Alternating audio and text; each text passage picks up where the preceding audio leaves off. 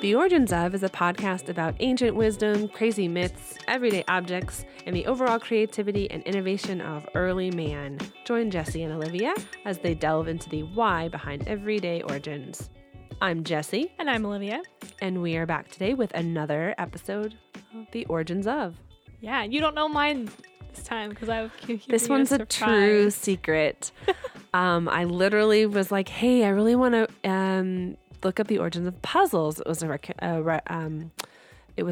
request from my dad, and you said, great, cool, I'll come up with something. And then like later on in the week, I was like, hey, did you come up? You're like, yeah, don't worry about it. So I have no idea. So I polled on Facebook and like nobody responded except for one person who's a friend of mine that was like crosswords. And I thought about doing like crosswords, like word searches, but I figured that those would go well together, like word search, crossword, or those types of other types of puzzles. And I thought that crosswords didn't quite puzzle in. They didn't quite fit with the overall thing. So what I did, I cheated a little bit. I typed in history of puzzles and I like looked at only the Google search until I saw something. And what I found was mazes, labyrinths, like tricky things that make you go through turns. Oh, and good. Curves. Then you're going to cover some of the initial origin that I talk about, which is just the really? Puzzle. Because I specifically focus on jigsaw puzzles, but there is puzzles are very old, and the labyrinth puzzle was the first one, I think. So go ahead. Cool. Yeah, and I'm going first this episode. Yeah. Mm-hmm. So I thought that mazes, because you get those old books. I was thinking of like Pastimes, if like you're sitting down with an activity book and one of the things you do is a maze. I hate mazes actually. So I if I come across a maze, I'm like, nope. Like it stresses me out. I don't like not knowing where I'm going. Like I don't like surprises. We've talked about this. I'm very type A. What I like are logic puzzles where it's like. It counts on your brain to figure out the mystery. The ones I love are it's like that grid where it's like the top, it's like two columns and rows, and it's like Dave, Angela, we're at a dinner party. One person had green, one person had red. Who? And you have to like use all the clues given to you to like put the little X's in and figure it out. Have you ever seen those? Mm-hmm. Okay, I'm gonna send you one because I love them. Sometimes they hurt my brain. But I love that. I love riddles and puzzling through. And I'm currently playing Breath of the Wild right now, which is Zelda, which is a huge game. And there's one. There's a couple of mazes in it, and one of the mazes I Googled it. I'm sorry. I was like, I can't. I hate this. I'm not gonna spend the time on it. I don't want to wander around lost. That's not what my fun looks like. And my fiance gets on me. He's like, you're cheating, and I'm like, no. The point of this is to have fun, and if I am not having fun, then why did I spend this money? Like I'm gonna play it the way I want to play it. Yeah, I literally do not have fun in mazes, and I have done a maze. Have you ever done like an actual like a corn hedge maze? I don't think that I have, and I feel like I should. Ugh. There was one at like a fall. It was like fall festivals. It's like come on out, and I did one, and Adrian and I decided to race to see who could get to the end faster. Of course, he took the correct path. And then I'm like, wandering. Yeah, but isn't it just luck? Well, oh yeah. There's like no strategy. A maze is like you don't know when you go, and you don't have any more information about like which way to go. The only strategy is remembering the way you came and which turn, so that you don't end up exiting the same way you came in. So that's like the only part of strategy that I can think of. But of course, he did it really, really fast, and it's a kid's maze, so we can see clear over it. Like it's like only waist high. Okay. So I'm like trying to wander around, and like he like shoots through it, and then I'm like, wow, great. And then like I come into this kiddie tunnel, and I have to like I'm in a dress. I've got to like scoot down and like get under the tunnel. Anyway, but I did not enjoy it. I do not enjoy mazes, which is funny why I'm doing this one. But I think I like the concept of them. Yeah. But not necessarily doing them. Well, take it away. Okay, so do you know the difference between a maze and a labyrinth?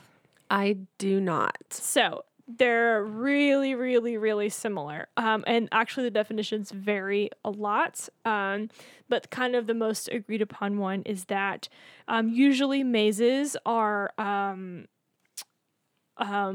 you go in to go out. Right? There's one point in and then you have to go. Oh, and a labyrinth is towards the center. Yeah, like Harry Potter. Okay, cool. Yes, so the Harry Potter labyrinth. And like Westworld, maybe? Yeah, sure. I think that's more of a labyrinth. Yes. So interesting. That's kind of the only... Or it could be a maze because maybe it's like... I don't want to spoil Westworld, but there's a Yeah. We'll talk about it later. Yeah. So yeah, that's kind of the only distinction, right, that they kind of say. But otherwise, they're used interchangeably because if you don't know that, it's not like they're the same thing, basically. So we can use it interchangeably, but I'll probably be using Labyrinth because that sounds cooler. That is really cool. It does. So I told Jessie yesterday I was watching a lot of the Oscar movies and then also researching mazes, and I was getting really emotional because they're actually really lovely. She texted me. She was like, I cried while researching our podcast. I was just, some of those movies are sad. So the first quote I have is, this is by the Smithsonian, who wrote The Winding History of the Maze when they had an installation of a maze. Labyrinths were first designed as a spiritual journey to guide the visitor along a single path, twisting yet serene. So the whole concept of labyrinths, as we'll see in the very beginning, there's a couple of ways that people use them. One of them is a puzzle. One of them is spiritual journeys. One of them is to symbolize growing into manhood or womanhood, but manhood. And this is maze or this is labyrinth? Both. Sorry. Both. Okay. Yeah. Okay. Yeah. The distinction doesn't come along till a little bit later. Okay. And then, oh my gosh, Jessie, also, I've been listening to Sawbones. I think we've been saying his name wrong. I think they say Pliny and not Pliny. I think that different people say either. Mm-hmm. Well, I felt dumb. Because because a lot of my history professors would say Pliny. Oh, great. And the beer is often referred to as Pliny. Because Pliny the Elder is a really rare beer. Mm-hmm. Awesome. I feel justified again because I was like, oh my God. I mean, you can say Pliny if you want to, but... I think I like Pliny. That's what we were saying. He has a whole section on labyrinths, and our producer Johnny gifted Jessie and I the complete works because that last episode I complained about how the abridged version that I had literally cut out all the things that I needed for the podcast. It was like, who picked out? So I went to my Kindle and I researched labyrinth, or I typed in labyrinth, and Johnny. Thanks, producer Johnny. He has a whole section, and I'll kind of get to his part because he's a little bit later than how old they are. So this is so fitting that I decided to go with this one because the very oldest labyrinth that we know of, which is frustrating because it's not old enough to me, but awesome. It's Greek mythology is the very first one. Do you have that? Did you point to it? Well, only briefly because I did mine was such a brief hey, puzzles are really old and I'm going to talk about jigsaw puzzles. So I'm so interested that you picked this because I just had a note that they were ancient Greece and Egypt. So awesome. Go ahead. Okay. So the oldest labyrinth that we know about, it's kind of tricky because there's a little bit of mythology attached to it because it involves the Minotaur. If you don't know what Minotaur is, it is the top half is the bull looking part and the bottom half is the person. So it's like a scary looking thing. So obviously that doesn't exist unless we're way wrong about what myths are. And I retain that someday we will find dragon bones and we will find that they were real. So maybe we'll find that and find out that's real. But for now, we know that there was a labyrinth, but clearly there wasn't a Minotaur in the middle of it. But it is the Cretan, the King Minos of Crete, I guess Crete. I don't know the Greek way to pronounce that, actually. You could say maybe Cretan. The Cretan Labyrinth. So the story goes... That's the one I have. Awesome. Mm-hmm. Yeah, so the story is King Minos... Oh, I'm sorry, we're overlapping so much. No, but... literally it's one... This is one paragraph. Okay. Mm-hmm. So the King Minos, he commissions this labyrinth and put the Minotaur in the middle of it. The labyrinth was designed to this dude named Daedalus, D-A-E-D-E-L-A-S, Daedalus. And I don't want to get too far into that whole kind of myth because it's actually a really long one. It's like a chapter in a chapter book kind of. But people would go through and there would be sacrifices and sometimes I think the king was his son died in this tragic way. And so as retribution, he sent 12 youths into the labyrinth to get eaten by the Minotaur and they had to go through. So his labyrinth was more of a scary puzzle. This one in the middle. Mm-hmm. Fun trivia. If you've seen Inception, Ellen Page's character is named Ariadne. Did you not know that? No, I didn't know that. Oh, so the girl's name is Ariadne and, I don't even know what Leonardo DiCaprio's name. Leonardo DiCaprio's name in that. But I know Mal is his wife because they say it 1,000 times throughout the movie. But Ariadne is Ellen Page, and that is actually a nod to the story because that's the daughter of the king. That's her name. I love that. That's great. Yeah, it's a really fun nod. Also, that's also a great movie. Yeah. We've been talking about lots of good movies lately. It's a really interesting one to watch about reality and not And it has labyrinths and mazes, and she has to create them because your mind. So that's a great example of how the mind, early man, they were a symbol already at this point in time. So what's frustrating about this to me is that this is the earliest that we have on record that a labyrinth existed. And you mean like a real labyrinth was a real that one. You physically walk into. Mm-hmm. You don't mean like solving a maze on a puzzle. Yeah, there's ruins. They don't have there's not a real one you can walk into. But, yeah, but I mean it did exist. Yeah. In the like it was a physical place. Yes. Mm-hmm. Yeah, this Greek one was a real one. I don't think it had a real Minotaur in it, but it was a real. What? It could. I mean, I guess not. So what's interesting about that is that's the first time it's kind of referenced. However, that's a very elaborate labyrinth. Say that 5 times fast. Elaborate labyrinth. So that's kind of crazy because obviously at that point they existed. Like people were using them. There's also a coin that we know about that has been kind of circulating. And it's been used in a bunch of different currencies, but this coin, has like a very simple, and I'll put the picture up. It's a very simple looking maze. It's kind of more squarish looking and it's very, very, very old.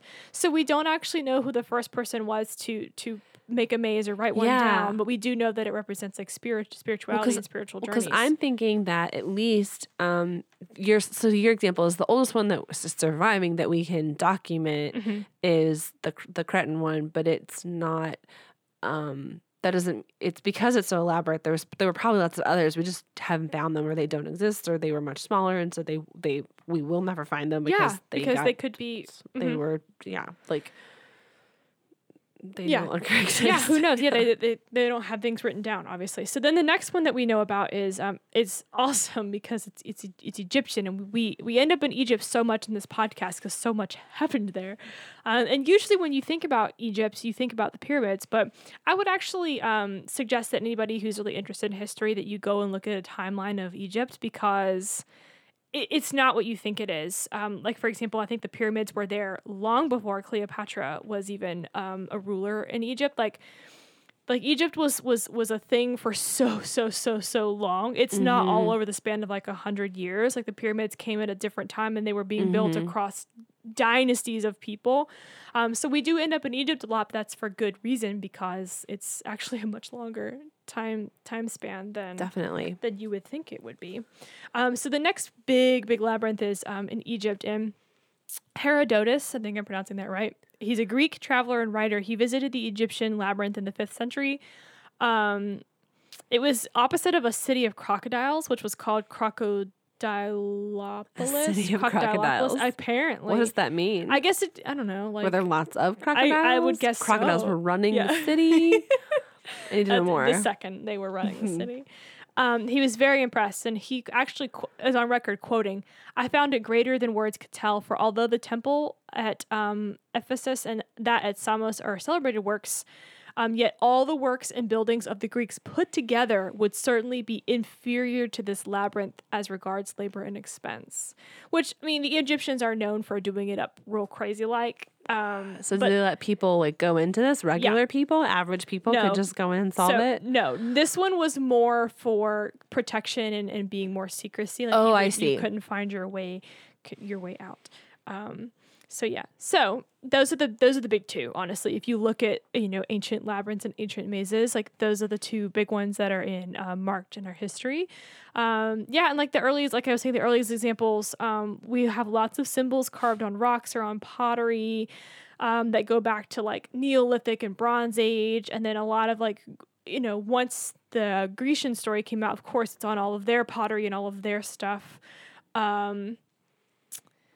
And then but it has the Minotaur kind of stuff in it too, so that's probably not.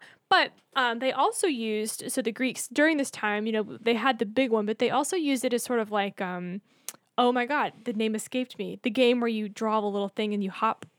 Is it hopscotch? Yeah. Hopscotch, little game. So they used to draw mazes instead of hopscotch. They would do little, not with chalk, like they didn't have like Crayola chalk. Right, but then you had to like walk through it, right? Like you played the game. Yeah, and it was like a little childhood game that you would just sort of walk through and try to find the end and try to find your little way out. So we've been doing mazes for a long time. Like it's a puzzle. It's a children's puzzle that they've been doing for a long time, which I thought was really, really, really cool. Well, because if we can go back and think about humans being curious, but we want to solve problems, but if we don't yet have like, and I don't know how old these are, like maybe if our written language or our, you know, if not everyone can read. Oh my gosh. What is that word? Literate. Oh my. If not everyone's literate, but you can solve a puzzle. You know, there's something really nice about the challenge kind of not being linguistic. Yeah. Yeah, absolutely. It's a mind thing. So then we kind of, time progresses and now we're in the medieval period. So now the mazes, I don't know, you see like a lot of Celtic kind of looking symbols and like medieval, and we're all in that kind of time where a lot of the stuff is starting to look really. Looks like Westworld to me. The Westworld maze. Yeah, that. Now they're starting to get real crazy with this because they are starting to develop the mazes, and now it's reflecting the complexities of faith, life, and philosophy in the medieval mind. So religion comes in at this point because, you know, the Greeks were using it not as religion, but more as like a fable or like, hey, watch out, you know, go through the maze and it's complex and you save your life. And then the Egyptians were using it as, you know, we're protecting our treasures and our, you know, the kings over 12. I think they said that maze was done over 12 dynasties or 12 kings. That's insane. Yeah, but the pyramids were the same way. I mean, that's not insane. One king did the pyramids. So then in the medieval times, now religion is into it. So now mazes are representing a spiritual journey in which you sin and you go back and you repent and then you go this way and you go that way. And then finally you find your way out after a long and winding path. And they kind of just like a metaphor. People. Yeah, but a very literal metaphor. At that point, because they had them and they kind of used them as games, so they also were in decorations and tapestries and things of that sort, kind of representing the mind, which I think is incredibly lovely and complex for so long ago, because I don't even think of mazes that way. Like when I think of a maze, I think of like a book, like a little activity book that I had as a kid that I would draw it through. But I don't know. I guess I hate mazes. Like what do you think when you think of a maze? Besides Westworld, I think of the little drawing when you're a kid, or the something that you go like a corn maze or a. But you haven't done a corn. No, I haven't. I just know of them. Yeah, that's so funny. Yeah.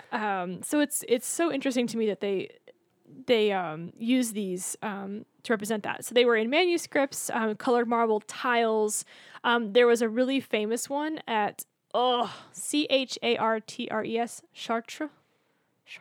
Cathedral, where there's a labyrinth kind of in the floor, and it's like a pilgrimage. Like you can still go to it and kind of that's really cool. Walk the labyrinth. Yeah, I'll put up pictures of that. You can kind of walk it. That's in France, you said? No. Ooh, I didn't write down the actual time. I just went to the cathedral. It's some sort of cathedral. I would assume it's in Europe somewhere. Oh, we're terrible. No, that's okay. That's okay. Yeah. So I asked you a random question. It's like, I didn't write that down. Well, just based on the word, it sounded like it was a French word. Yeah. So it was the early 13th century. So that was used. So I had never seen the connection between faith and mazes, but I'm not a big church person. It's not really in there. So if you are knowledgeable about that sort of thing, please write in and let us know if you've got experience in your faith and a maze somehow. I mean, I had a little bit of church upbringing, but apparently they are kind of big in a lot of religious manuscripts and texts.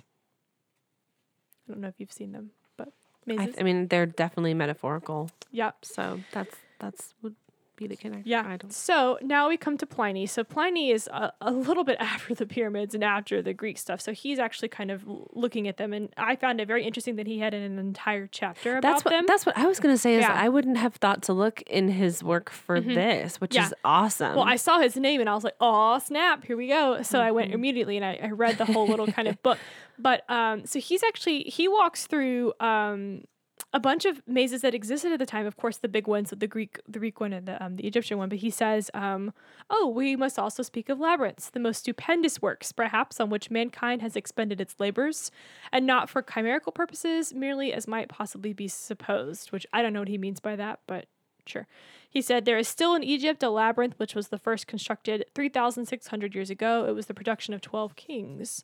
Then Daedalus took this for the model of the labyrinth, which he constructed in Crete. There can be no doubt, though he only reproduced the 100th part of it.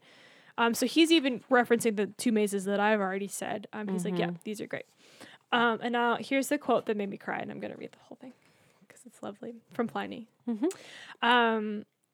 It is a long quote, but I'm doing it anyway. We must not, comparing this last to what we see delineated on our mosaic pavements, which he's referencing the mosaics that he sees already, mm-hmm. or to the mazes formed in the fields for the amusement of children. Another really interesting one that he's calling out, that kids are playing in these mazes already at this mm-hmm. point in time. Suppose it to be a narrow promenade along which we may walk for many miles together, but we must picture to ourselves a building filled with numerous doors and galleries which continually mislead the visitor, bringing him back after all his wanderings to the spot from which he first set out.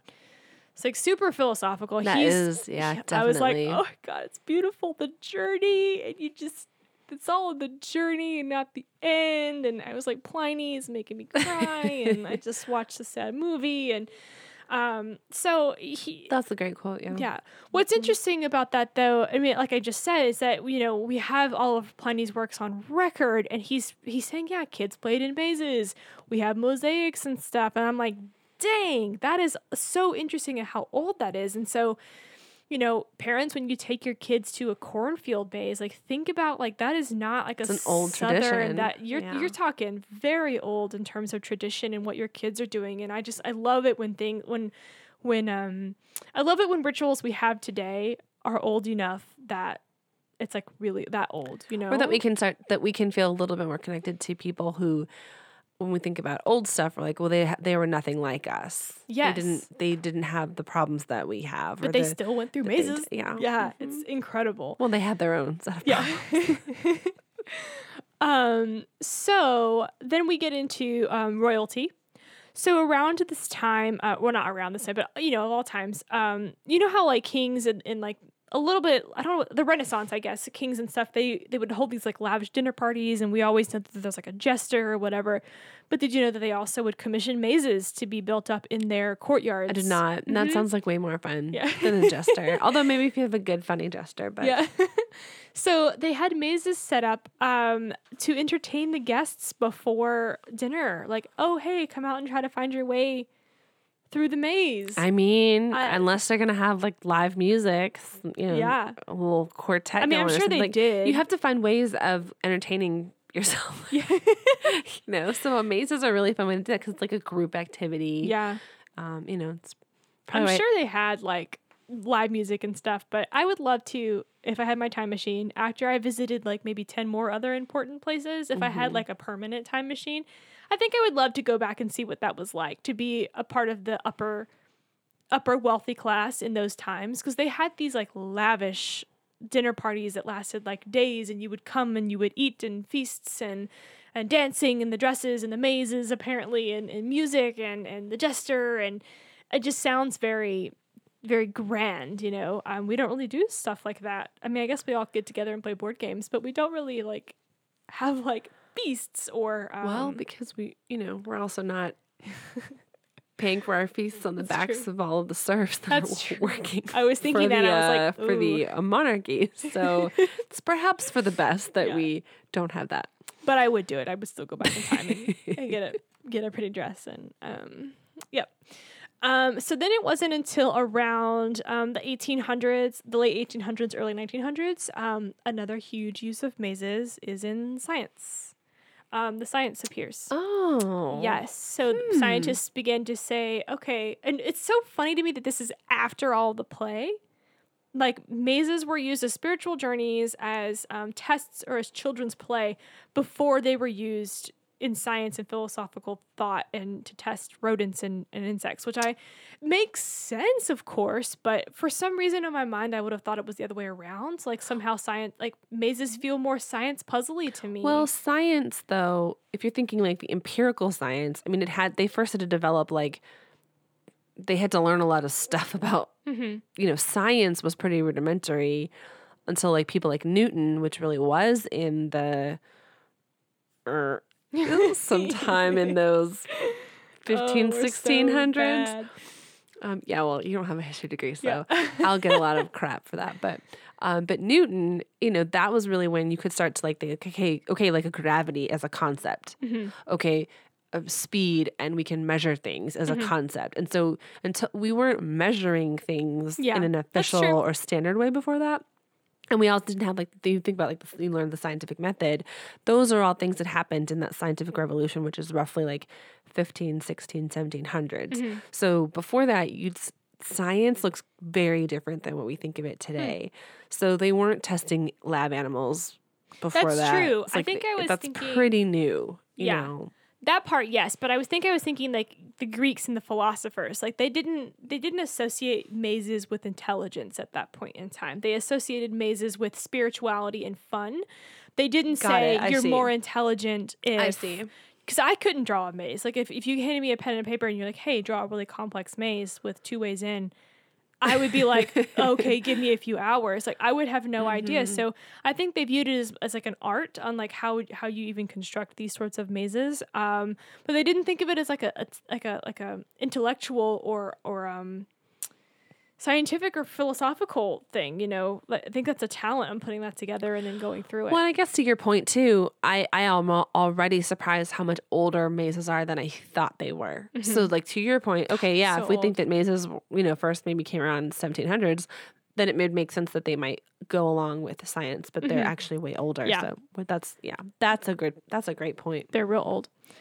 So yeah, it was around this time that, you know, scientists started saying, oh, we can use mazes to test insects and rodents for intelligence and learning. You know, okay, this path doesn't have a good path. This path does. Mm-hmm. This path has the cheese. This path doesn't. And now they are a common staple in science and learning and philosophical stuff. That's how I think of them.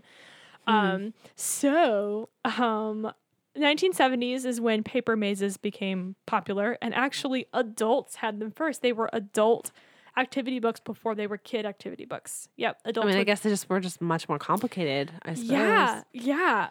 So the 1970s is when you started seeing them appear in like magazines and newsletters and things like that, where you could trace a maze with your pieces of paper. And then here is my my long tangent I'm about to go on because it's awesome. In the 1890s, and I bought it already on Amazon, there's an illustrator, Christopher Manson. He did this book. It's called Maze in capital letters. Maze. In the 1890s he did this book? Yep. No, 1980s. Oh, okay. So I actually texted my mom and I was like, do you know what this is? And she said she didn't. So we'll see. So it's called Maze, solve the world's most challenging puzzle. This guy, illustrator Christopher Manson again, he illustrated this book. And I ordered it on Amazon as soon as I read it, and it's not in yet. But... on the left side is like a short paragraph, and on the right side is he drew as if you're in a maze in your first person perspective, and then there's a couple of doors, and you have to figure out based on the context clues and his stuff where to go throughout the book. And it's like one of those like choose your own, like each of the doors has like a page number on top, and you have to get through the maze. That's super cool. He offered $10,000 in that time, so gosh, maybe $50,000 or whatever nowadays. A prize to give into the person to solve the riddle, because there were a couple of like sub riddles inside of the book as well. In this book, yeah, okay. Mm-hmm. It took 2 years for someone to solve it. Dang, Olivia, have you solved it already? No, I just ordered it on Amazon. I'm just kidding. No. It's only been like a week. But seeing as how I cheated on Breath of the Wild already in my maze. Well, if someone's figured it out now, you can surely Google it. But They didn't have Google, so. Yeah, so I went down a huge, huge rabbit hole with this. That's super cool. It's intense to me that this guy, he has a ton of other puzzle books. Some of them are so old that like, not so old. Some of them are so rare that they're like going for hundreds of dollars on eBay. And I was like, I can't get those. But Maze was so popular. It's a cheap buy on Amazon. Mm-hmm. So I was really excited to hear and learn about that. That book. So I looked it up. It's only 45 pages also. It's not like it's like this 100-page huge, huge thing. There's actually a lot of websites dedicated to solving it. That there are like, I think it's been 100% solved. I couldn't actually get that because there's so many things. So when does yours arrive? I need to know. It arrives Monday. So I ordered it Friday. That's very exciting. So Saturday, and then my leasing office is going to be closed. So I probably won't get it until Monday, but I am going to bring it to our next friend group gathering and be like, look at this book. I'm very excited. Behold. But I also would love it if you would ask your parents, and I would love to know if any of our parents know about this book. It was 1980, and apparently it was a huge buzz. It was like a big deal. Like, okay.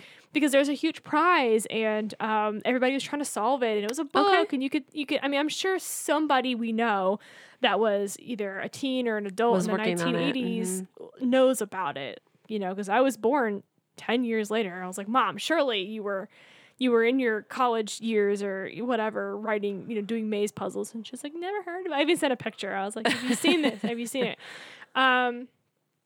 Yeah. So there's a whole website called intotheabyss.net, and it's a community devoted to visual puzzles, especially that one, but then a bunch of other ones.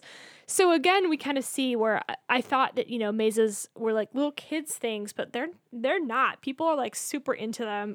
It's more for like adults and spirituality. And it was used to represent faith, and then early on it was used as like a journey.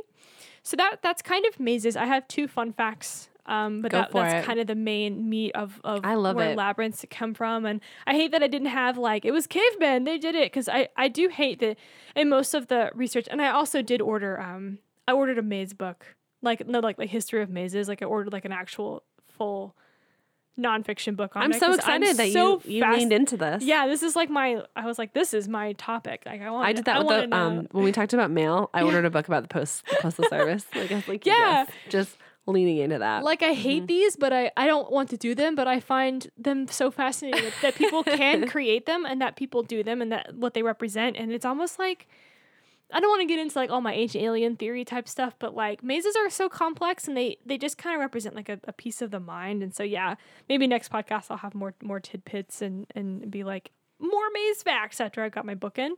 Or you can post some of them like on the social media. Everyone follow on Facebook if you want to hear Olivia's maze facts. Trivia facts. Yep.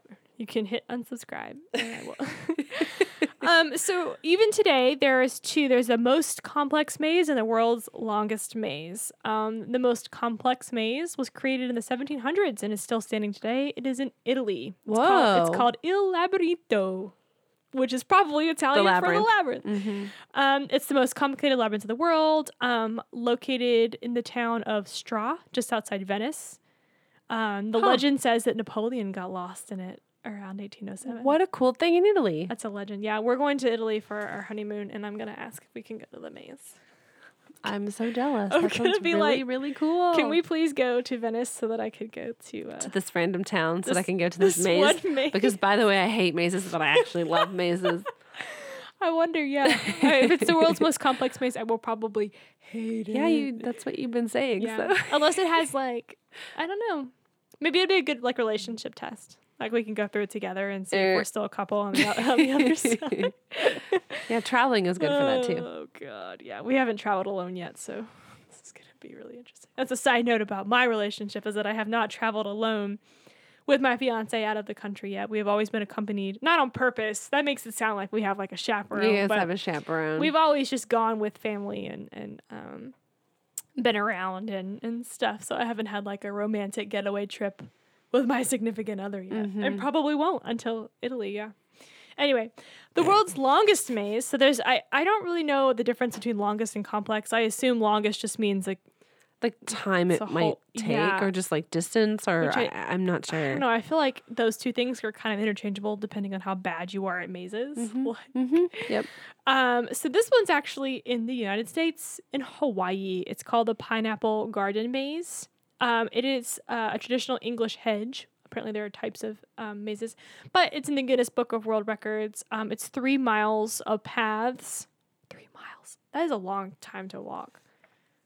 I mean, that's a nice little daily, like, that's a nice stroll if you took a 3 mile walk. Yeah. You can do it, like 3 mile walk in, yeah, or even. About an hour. Yeah, about an hour. Mm-hmm. Yeah. That's a nice activity outside. Yeah. And it's just windy because you're inside a maze. Yeah. But it is planted with 14,000 colorful Hawaiian plants, including a bunch of all these other ones. It's located in Wahiawa, Hawaii, at the Dole Plantation. So it's like a Dole thing. Like bananas. Yeah. Mm-hmm. The company. Mm-hmm. So that's mazes to puzzle. Not really. I was expecting mazes to be much more puzzly. No. Like I wanted them to be more like the puzzle books that you get. Like you're sitting with a family and you get an activity book and it's got a maze in it. Well, yeah, but we know about those. Mm-hmm. Like I think what you talked about was much more interesting and things that we don't know about. I would also like to point out, I did not mention when you asked me, what do I think about with mazes, but the maze in The Shining, which is not in the book. So, you know, if you've ever seen Stanley Kubrick's The Shining, there's that really intense maze, and it's like there's the little miniature version of it inside the hotel, and it's the actual version is outside the hotel, and that is not in the book. I did not know that because I have not read the book. So. Rumor has it that there's a lot of lore around it. That Stanley Kubrick really wanted to have it in there, and it's like, you know, and it Alert on The Shining, the movie, which does not end the same as the book, but that Jack ends up dying in the maze because he can't find Danny, and they're running around at the end, and it's like, you know, he just freezes to death, which is very anticlimactic and not very satisfying. But the maze is like kind of this thing that just looms over them the whole time, you know. And it could be sort of representational of, you know, madness and his mind, and getting lost in his madness in his mind. So yeah.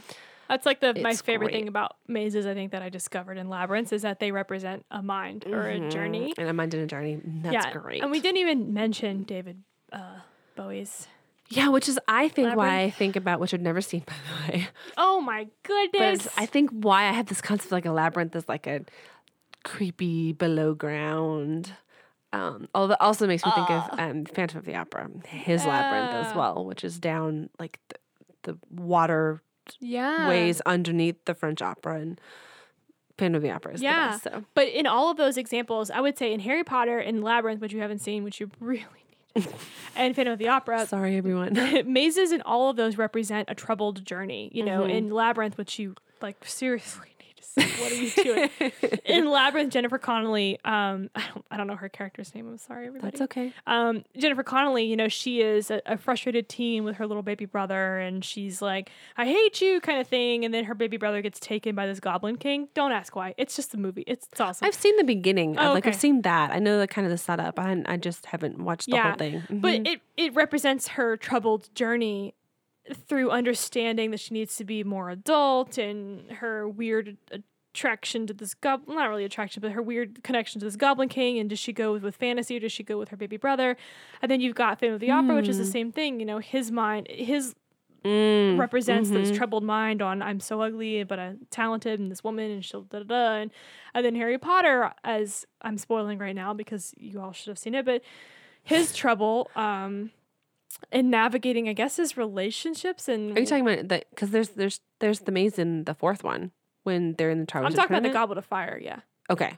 Because in Sorcerer's Stone, they have to solve that series of puzzles to get to the end of yeah, I wouldn't consider that the maze that I'm thinking of. Okay. Though, like with the winding paths. Well, and to me, it's a series of riddles and puzzles that they have to solve. So. Yeah.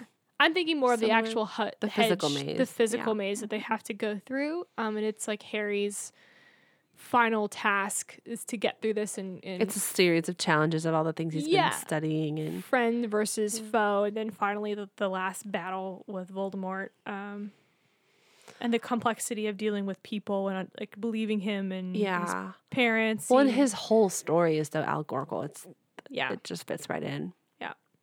Mm-hmm. Yay, mazes. That's great. All right. Puzzles, jigsaw puzzles. Are satisfyingly concrete in their origin. I feel like we haven't had a good concrete, like this is where it originated yet, in a while at least. So thank you for taking me through my first paragraph, because this was a lowly assessment of puzzles in the sort of disambiguation, but I didn't want to not acknowledge it at all. Mm-hmm. So you did a fantastic job of covering that. There is a really good timeline of many types of puzzles, and you might have even seen it in your research on siammandalay.com. But I'll post a link to it for our website, because it was a cool sort of timeline of like different types of puzzles, everything from the Cretan one that you mentioned all the way to the Rubik's Cube, which is fun to have that history. So jigsaw puzzles have a very specific origin, and that is map makers. So the first puzzles were truly paintings of geography. Cool. Ew. And they would cut them up, and then it was for learning geography. Really? Mm-hmm. Oh, that's so fascinating. In 1760s. Mm-hmm. So map makers started painting these maps on rectangles of wood, like thin pieces of wood. John Spilsbury is considered, he's credited with the invention of the puzzle. Oh my gosh. It wasn't, even though I say jigsaw puzzle, I mean that in the sense that I don't mean what you mean about like a maze. I mean a puzzle like we think of it today with the little pieces. Yeah. But they were not jigsawed like that. Mm-hmm. The first ones were, honestly, because we didn't have like the saw technology either, the first ones were along the lines of the territories. So if you think about, okay, this guy is British, so he's drawing like a map of the world, going to be very British Empire centric. It's going to have all the different territories, and they're actually cut out in the shapes of the territories, probably really poorly. And then that was what you could put back together and learn for purposes of learning your geography. What? Mm-hmm. I need I want one now. Yeah. I want like an old geography puzzle. So there are apparently ones, even when they develop a little further, where you can see where they were hand cut, and they'll have like they're rare and expensive, but you can find around the back, they would still have like the lines where someone drew where it was going to be cut, which is super cool. Mm-hmm.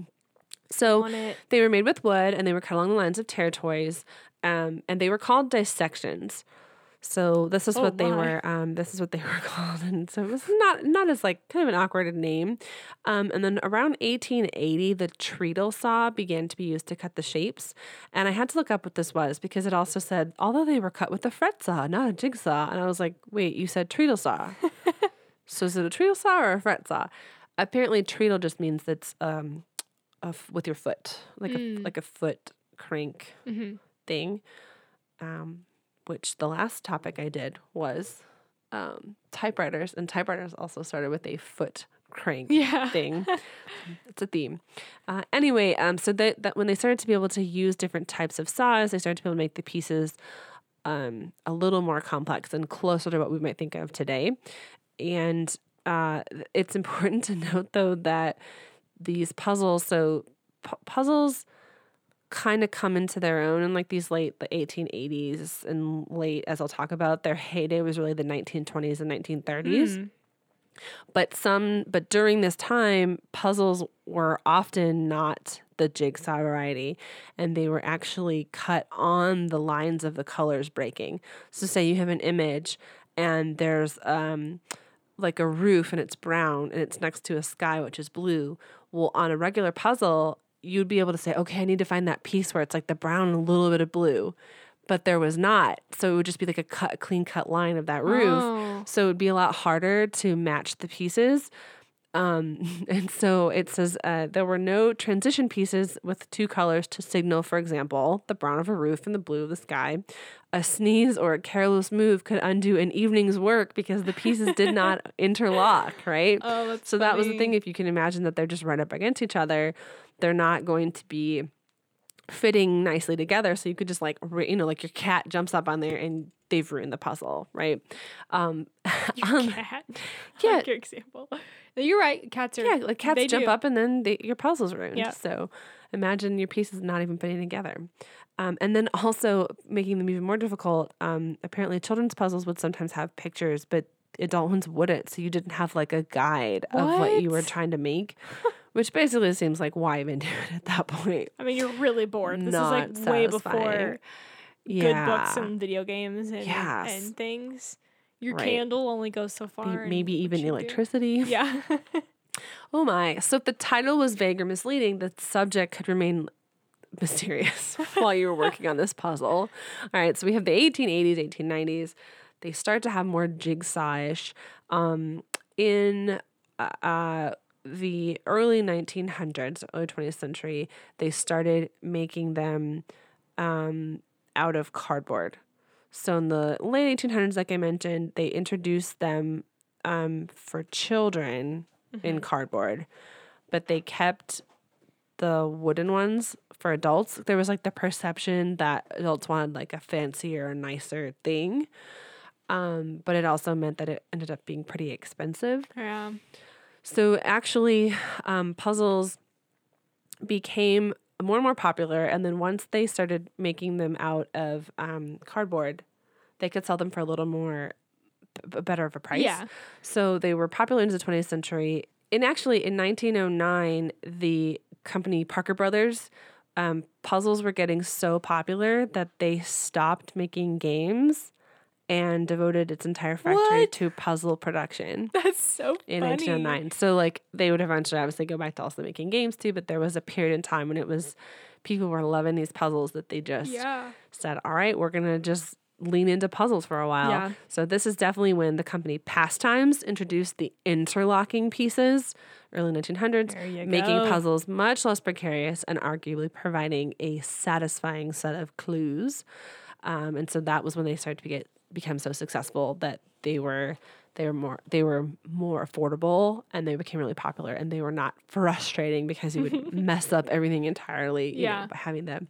We do have that theme running in our podcast with, we did the same thing with the Christmas lights where they're cool and we have them. However, the common person can't have them yet because they're too expensive. So you have to find a way to make them accessible for everybody else before it will catch on. So if that means changing the material or, you know, the maybe including a picture on the box, like so that, you know, we can all know what we're making.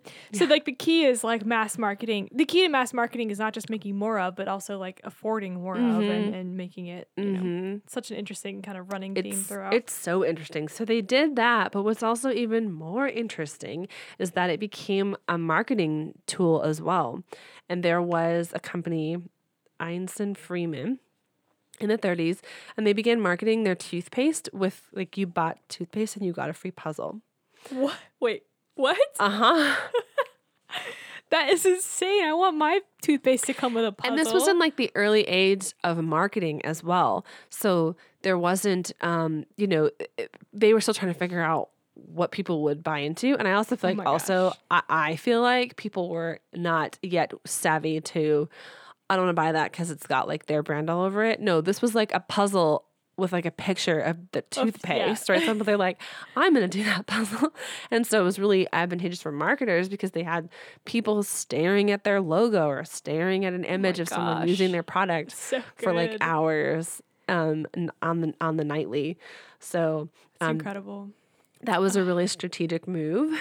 So the other thing that would happen is, obviously, I mentioned that the 20s and 30s were the heyday of puzzles. Well, notably, the 30s was the Great Depression. But puzzles were a very popular form of entertainment during this time, like despite the Depression, because they were remotely affordable, but they were also reusable. So it was like you could do a puzzle, finish it, and then maybe start it all over again. It was also kind of a satisfying way to solve something when it was maybe pretty bleak. And it was also something you could do in a group. So there were a lot of reasons that people would continue to use puzzles during the Great Depression. Yeah. That's super true. Yeah. All those reasons. We were just talking before this podcast, we were all brainstorming. We have a huge friend group and we were wondering what things we could do.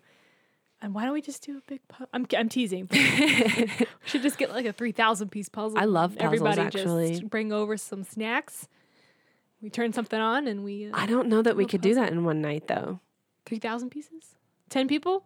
There's only so much room around a table. And then you have 10 sets of eyes, but you can't strategize. I don't know. I feel like we should run this experiment. I don't know if that would work. If you have done a puzzle with 10 people, that's 3,000 pieces. Yeah. Do let us know. I just made up that number. I think puzzles are usually in 1,000 and 2,000 pieces. They're usually 1,000. Yeah. I like puzzles, though. I do, too, kind of. Yeah. Well, I actually think I'm fairly slow at them, but they're satisfying to me. So yeah, I like them, but I prefer to go at like my own little pace and my own little strategy, and Adrian's like super-duper into them, and like...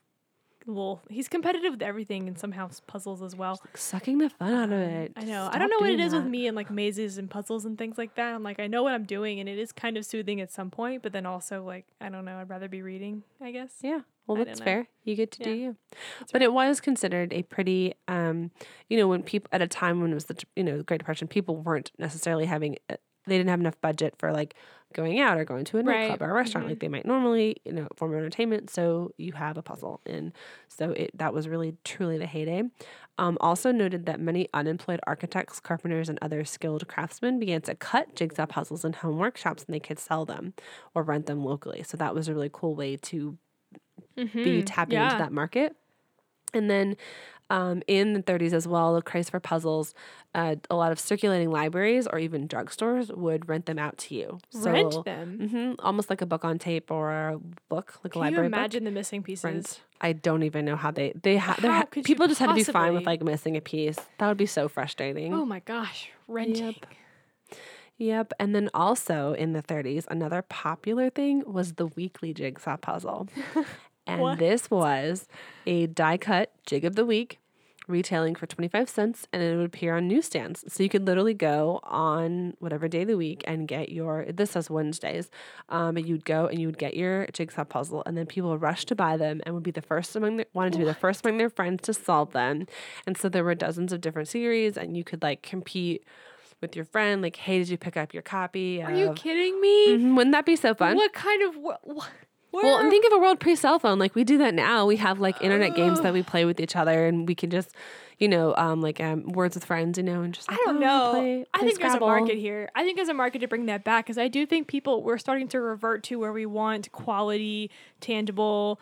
You know, we're seeing print dying, and a lot of us are getting sad about it, and so we're trying to do things about it. And I just feel like I could start, like, a puzzle subscription service locally where you could go pick one up next to your newsstand and have people, like Instagram...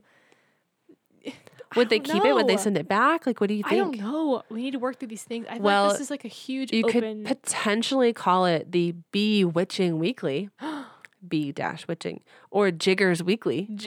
Or Picture Puzzle Weekly. I liked Jig of the Week. That was mine. And then you have to do a jig, like the dance version, when you pick it up as well. Oh my gosh. That's what I want. I would run to a newsstand and grab my newspaper and grab my puzzle and do it over my morning coffee and then start my work. And maybe it's like a little brain teaser type thing. Sure. Oh, National Geographic has a lot of places have online puzzles where you can do, like, you can solve a puzzle digitally, but it's not the same thing. I feel like it's just like a... I want an experience. Atlanta, like, tactile, like running really to grab my puzzle. And we'll work on that idea. I'm going to, everyone. So when you hear about it 5 years from now, it's like super popular. It started here. But that's actually a really good point that you bring up, because there has been, over the years since their heyday, they've remained popular, but there have also been sort of like... manufacturers who have sought to make higher quality puzzles. So if you think about the cardboard ones, like there are still people who've tried over the years to produce like the wooden ones that are like much more nicer, and hopefully to target an upscale audience. But I mean, obviously, have you done a wooden puzzle? I've not done a wooden puzzle. I mean, I'm not the audience for that. So. Kids ones I've done, and when I'm playing with like nieces and nephews, they're like, they're huge pieces, and they fit into... Yeah, but they're like 10-piece puzzles. Yeah. They're like little cows. And that's because the kids would destroy the cardboard puzzles. So but yeah, so that's the other thing that's evolved lately is by lately I mean the last 30, 40 years, is things like 3D puzzles, or really tough puzzles that are like all one color. You know, and they'll have like the tone, and you do like the white puzzle. My sister has an MC Escher puzzle, which she loves puzzles. Has she solved it? No. She tried at one point and she loves them. She'll set them up on like her coffee table and just like work at them for like weeks. But is the MC Escher, it's the stairway. It's the stairway. But is it 2D or is it 3D? It's a 2D, but it's the stairways, and it's in black and white. Yeah, because it can't exist in 3D. Yeah. It's in black and white. And it's all this. It's got this like crunchy texture on it. It's like impossible. Like, how on earth would you? Well, I tried to do a 3D puzzle once, and it was the worst thing I've ever done.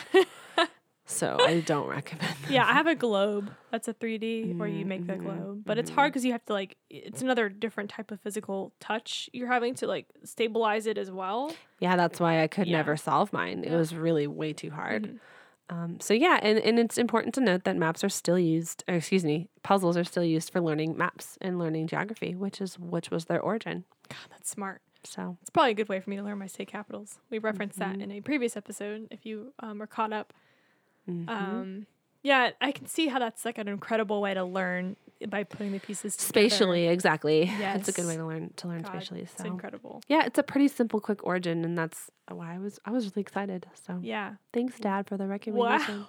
Yeah, that is so interesting, and I love how concrete, and I love how I again thought that ours are going to be flip flop. Like I thought that mazes were going to be the simple, you just trace it, and that puzzles were going to be this like enigmatic, like paintings put together, and the meaning, and but it turned out. Well, and they did. I should talk about that. So some of the early ones on wood were painted, but then a lot of later ones they were just glued on. Like the image was just glued onto the wood. So and then eventually with print, obviously with printing technology in the 20th century, we got to a point where we could like print it on the cardboard, and then like there's a laser cut. You know, it used to be like an old stamp, but now it's actually like a laser cut that can put in the the shape of all the wonky pieces. Yeah. I think for our guest book, we're going to have a puzzle. Everybody's just going to write on a piece. Oh, that's awesome. Yeah. And then we'll put it together at home. And then as we put it together, we'll be able to read everybody's whatevers. And I think it's going to be like a cactus or something because we're having a Mexican theme wedding. Oh, I'm going to need to know more about that because I can't visualize what I would write on. What I write on the piece. So they're going to be already big. Together. They're not together. Because there's about 200 people. So it'll be like a big puzzle piece. Okay. And I think we do one per person. I guess per couple, too, if I don't know. Whoever wanted. But we'll have so there'll be big pieces, and then we'll have it special cut into whatever shape. Oh, it'll be cut after. No, it'll be cut. No, you'll probably reach into a bucket and grab whatever piece catches your eye, and then later we'll post a picture, and then you can see where your piece actually fell. I'm interested in that. That's really cool. So I'm assuming something simple. I say cactus, but we haven't actually talked about it yet. So like if you find a green piece, obviously you're going to be the kind of actual, then pink, you'd be like a flower, or like, red, you'd be like the little clay pot. So you'd write like your note on the color. That's really cute. And then we'd have that was Adrian's idea. He had standing in line for Jenny's ice cream in Atlanta. I was like, what are we going to do for our guest book? What are we going to do? And he just said puzzle. Yeah. He's like, we'll do a puzzle. We'll let people figure it out. Or maybe you could put it together there, and it's got like Velcro or something. You can like, I don't know. I don't know yet. We need help puzzling that out. But okay. But yeah. Yay puzzles. Yay puzzles. Mazes, yay mazes. Yay things. Maybe soon we'll do crosswords and word searches and more word-related puzzly type things. Yeah, that was a good one. I enjoyed that. Thanks, guys. This episode was recorded in Atlanta, Georgia by Johnny Stubbs. Follow us online at theoriginsofpodcast.com or follow our Instagram at theoriginsofpodcast. You can also support us on Patreon at patreon.com/theoriginsofpodcast.